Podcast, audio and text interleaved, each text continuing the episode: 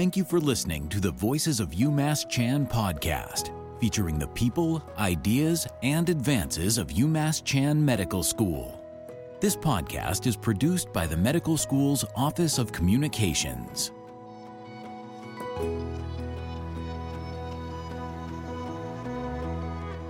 Thank you for listening to the Voices of UMass Chan. I'm Jennifer Berryman.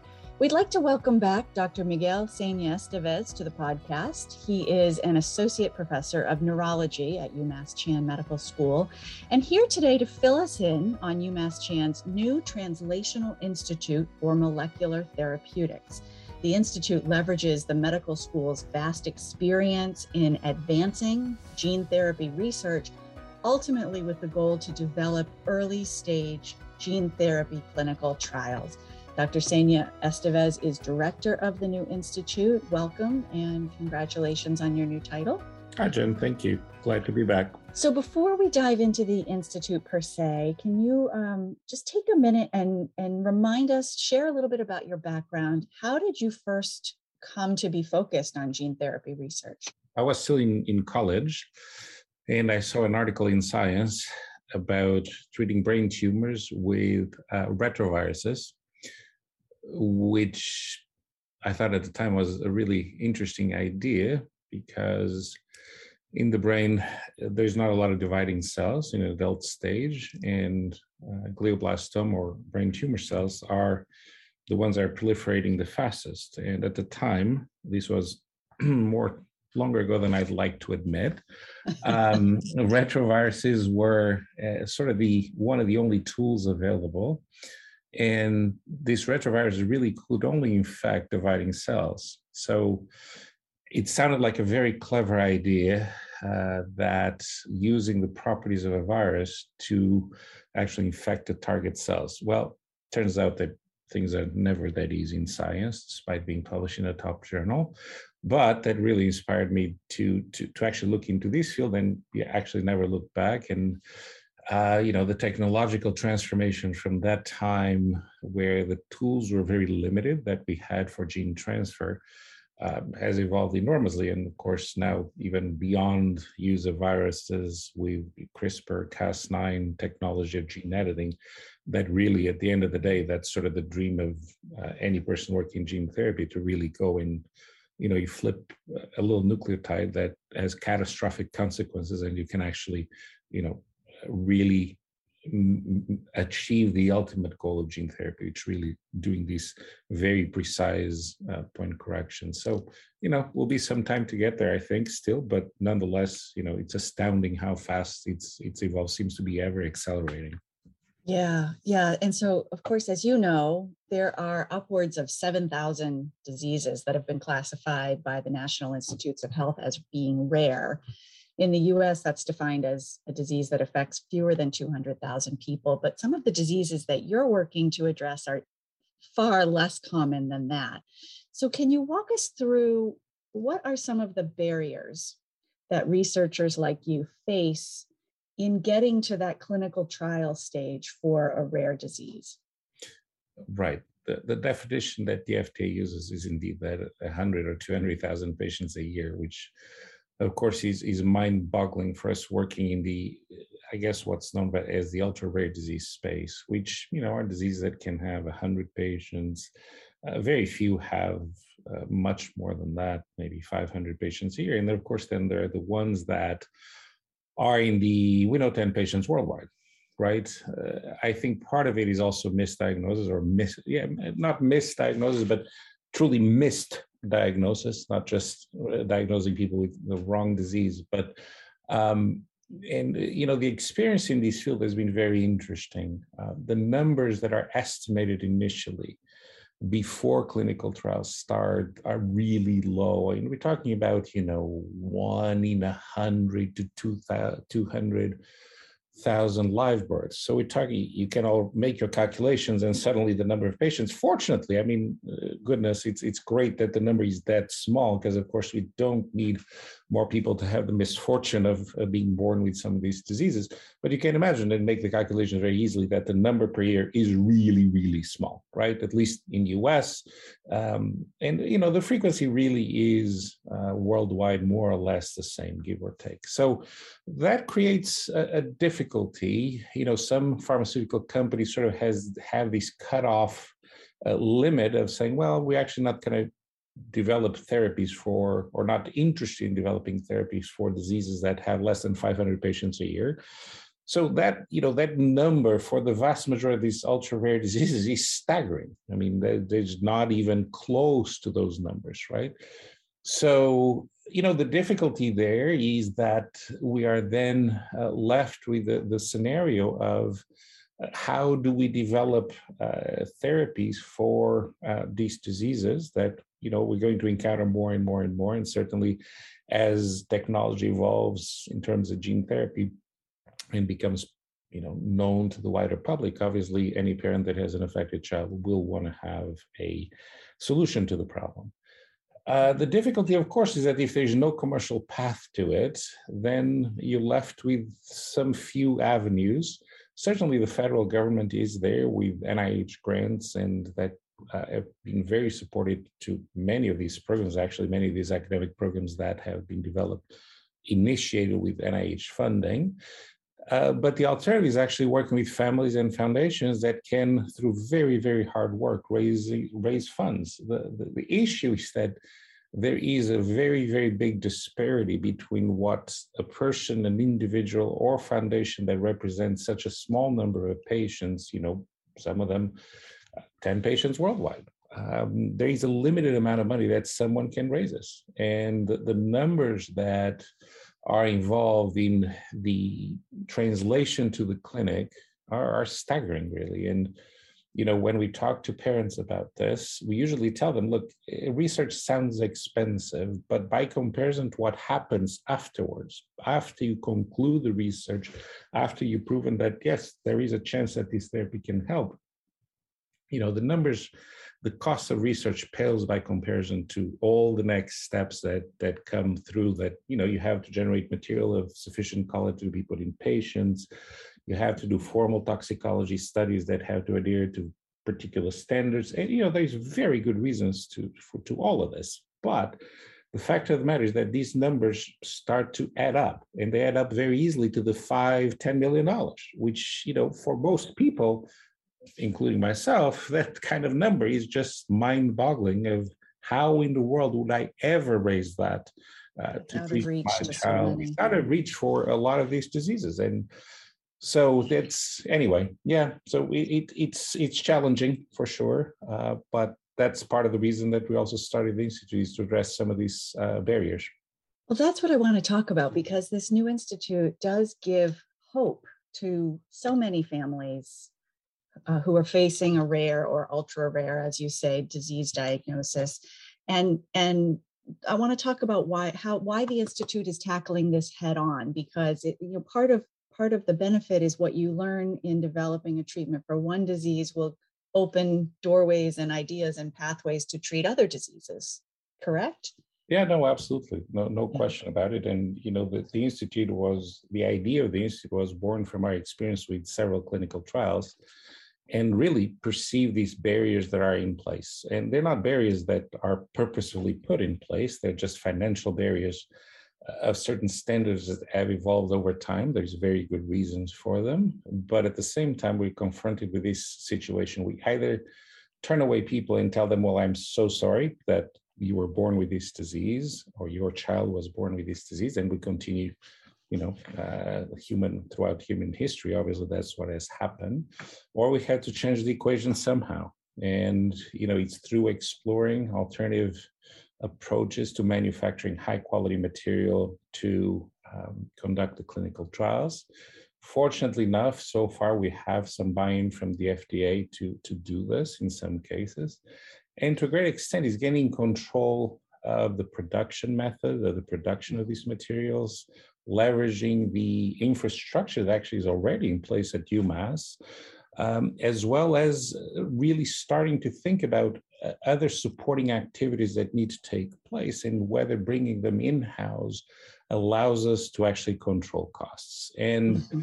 you know, it's always that balance between building things that are not used and using contractors uh, to do this. And that's sort of the model that we all have followed. But the costs are so high that once one starts to make calculations, even paying people really good salaries, it actually is worthwhile doing it in house. Mm-hmm. Now, of course, we all know that we're in this very strange space of hiring that as we all know and well experiencing every business it's very difficult to hire so this might not be the moment to launch some of these activities that we want to um, but certainly uh, this is part of our plan is really to gain control of the costs while maintaining the quality the same uh, as much as possible based on what we um, and then continue to innovate. I mean, that's mm-hmm. the aspect that is actually critical: is that if we can make innovations in production methods, etc., our goal is to do that so that we can bring costs down um, mm-hmm. to patients. If it impacts, you know, while companies make things afterwards and it's cheaper, etc., that's wonderful.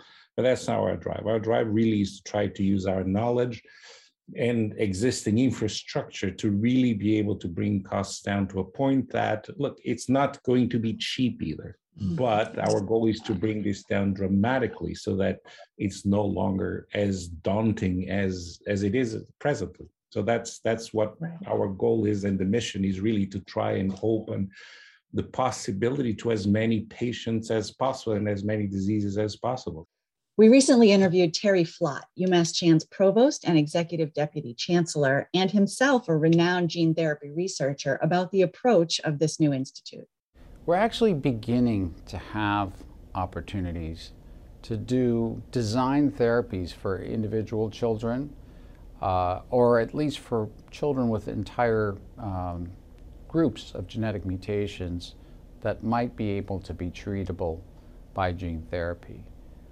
The technology has begun to get mature enough to where we actually might be able to do something for individual children, individual families uh, that come to us. So it's a very, it's a very promising time we're definitely on the forefront. There are only maybe less than a handful of places in the United States right now uh, that can do this sort of technological tailoring, if you will, uh, of a specific uh, gene therapy toward a specific disorder. And uh, Many people are approaching us because our basic scientists and our translational scientists, like Dr. Esteves, uh, know their disease type um, in depth. Having all this talent in one place, you know, we're going to continue to solve each of these disease problems one by one. And to put a finer point on that, that means you know using the research expertise in-house to to investigate and do the research and then perhaps manufacturing in in-house as you say and then doing the testing and um, uh, other requirements to get to to clinical trial. Yeah no that's absolutely correct. It's a question of establishing a pipeline right? And in pipelines is stuff that you talk about in industry i suppose but that's true. It's actually establishing a pipeline. Because there is so much great research going on at, at umass that really gets to that point of, well, I've done the proof of concept, but now I have these enormous costs in front of me. What do I do now? And these things can actually die on the bench or waiting to license it if you're lucky. And, you know, again, coming back to licensing for disease that have lots of patients, that's relatively easy. When you get into the ultra rare disease space, that's where the challenge is, right? So, uh, and what we've learned is that there are certain activities that need support from people actually have the know-how to do it, uh, such as, for instance, navigating all the paperwork and regulatory that is necessary. Something that we did on our own, and good Lord, was scary because, of course, first time you do it, you have absolutely no idea what you're doing. And we did it because we care immensely about the disease that we work on, but really is not the efficient way to do it, right? You want to have the people that are the professionals that know how to do this so that internally, at least initially internally, that we have the ability to help investigators to say, all right, we have the proof of concept. How do we move it efficiently towards the clinic? And for us to perfect therapies, we're gonna have to go and try them in humans so that we know what works and what doesn't. If it doesn't, we can come back and optimize it, right? That's what we're learning in the field as well. There are toxicities that we've seen in some of the clinical ongoing clinical trials with AAV that have never ever been reproduced in animal species. So we really have to do the clinical trials to learn what works, what doesn't, so that we can have this cycle of innovation that really will lead us to, to actually the cures that we all want. So it, it's really important that we have a method or a roadmap to get to the clinical trials where it's truly where we're going to learn reality. Yes. So I think that if we can um, talk about your work on a couple of specific diseases, it will elucidate what it is you're trying to do. And so in a minute, we'll talk about your recent Tay-Sachs publication, but uh, I want to start with the Raden Science Foundation. They're supporting UMass Chan researchers as you study mm-hmm. Ultra rare disease called UBA5. Um, the Raden Science Foundation was started by an Oregon couple, Tommy and Linda Pham, after their son Raden was diagnosed with UBA5, exceptionally rare disease. So when a family comes to you like this, what criteria are you looking at to consider whether or not you might be able to offer some promise? So the main criteria is do we think the technology we have in hand can help, right? And you know, diseases follow fall into some major categories for which you know UMass again we have a wealth of technologies at hand that really are appropriate to address each one of them. You can have diseases where there's a missing function, where you know using AAV vectors to put that function back in is appropriate. We have diseases where you have a dominant disease, meaning that you have a mutant protein or gene that exerts an effect that is toxic. So we have oligonucleotides, you know, siRNAs, ASOs that are outstanding at silencing genes. I mean, there's numerous programs uh, being run at the RTI, and there is other, you know, flavors of disease for which you can use AAVs or ASOs. So we really have these, you know, and I'm not even going to talk about, you know, CRISPR-Cas9 gene editing, in which we have fabulous programs uh, going on as well. And by us, this is the UMass us, not the Miguel us for sure. That's that's right. UMass Chan. to make it absolutely clear, UMass Chan has fabulous programs going on in pretty much this entire um, tools of, of molecular uh, therapeutics. Um, so to come back, so essentially what we look at is is the disease addressable by one of the technologies that we have at hand? Is do we know what the causing gene is? Uh, because there are diseases, for instance, Alzheimer's being one example, in which yeah we know a couple of genes that are causative, that are familial, but then there's those 90% of people that we have absolutely no clue, and for which it's really hard to develop therapies where you don't understand the molecular mechanism, right? So for those diseases that people can approach and actually we've been approached by by one family talking about my, uh, multiple sclerosis. And i would love to help people with multiple sclerosis but without knowing the cause without know, having a target you know we, we can't develop a therapy. So uba5 in that regard is a very clear genetic disease caused by mutations that eliminate gene function. So developing an AAV gene therapy makes total sense. So you know we're not I wish we had all the money in the world that we could tell anyone that comes in, yes, we'll take this program, we'll develop the therapies. Reality is that research costs a lot of money. Uh, we don't have the resources to, to actually do that, unfortunately, of saying, well, don't worry about it. We have enough money, we'll take care of it.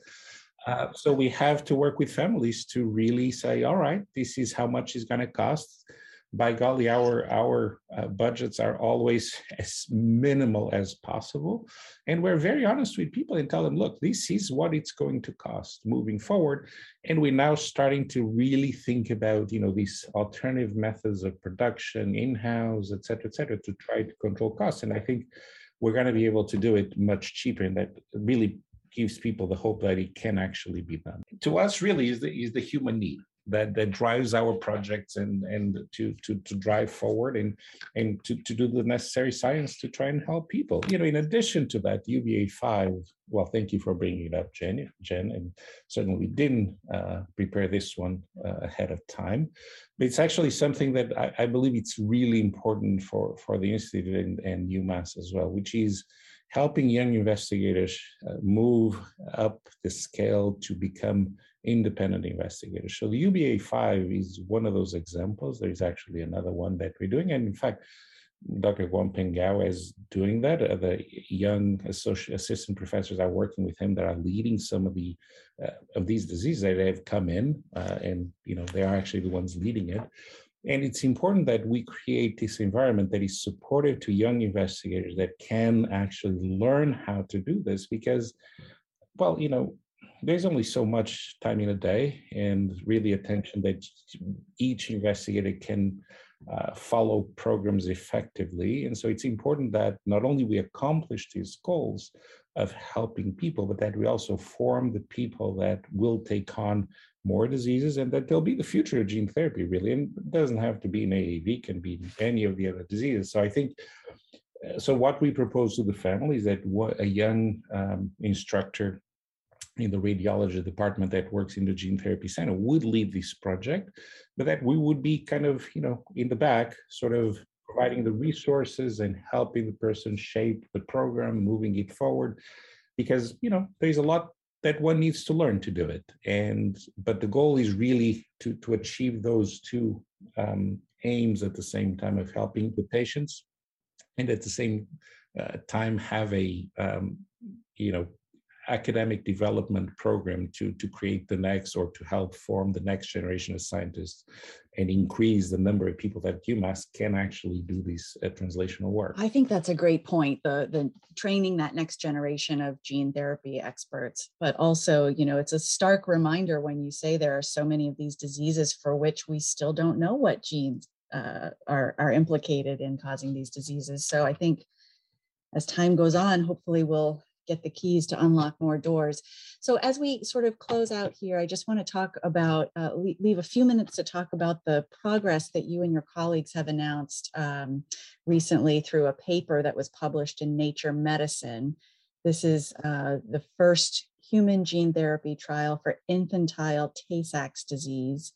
And you found that an adeno-associated virus, an AAV, can be safely administered to infants so let's talk about these results, why they're so promising, and what comes next. They're promising because we've uh, shown that, in fact, we can do it safely. Um, this has never been done in, in, in, children or in babies, actually, infants this young, uh, injecting directly uh, into the brain. We're injecting specific structures that we know from animal experiments across species that we're able to distribute the therapeutic protein widely. Um, although we treated the, the patients with very low dose uh, because it was the first in human. And you know obviously there is an enormous risk going from animals into human. So we were uh, very conservative.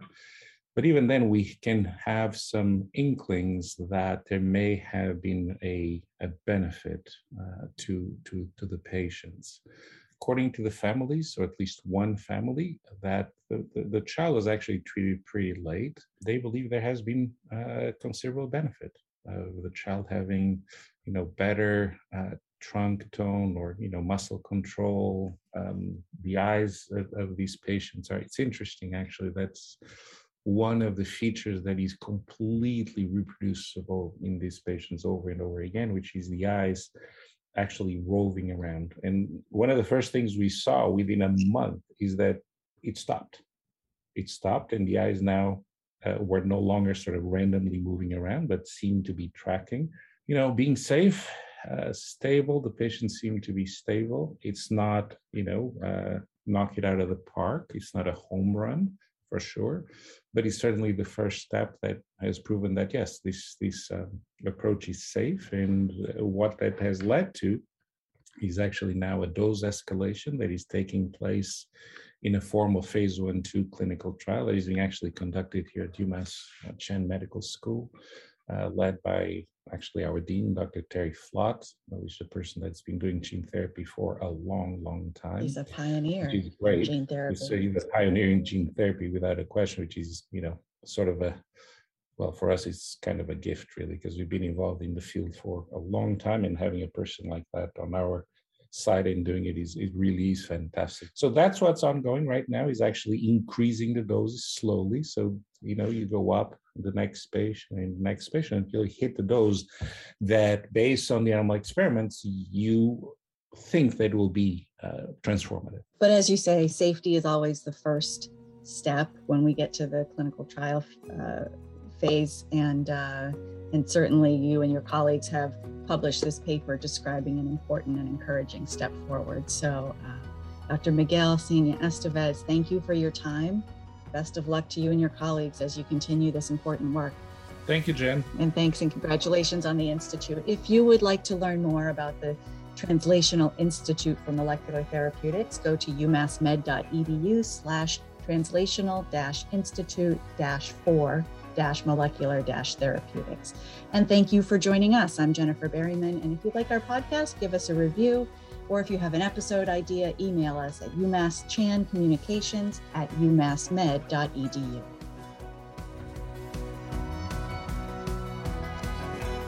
Follow UMass Chan Medical School on Facebook, Instagram, Twitter, and LinkedIn. Our handle is UMass Chan. On YouTube, Find us at UMass Chan Medical School.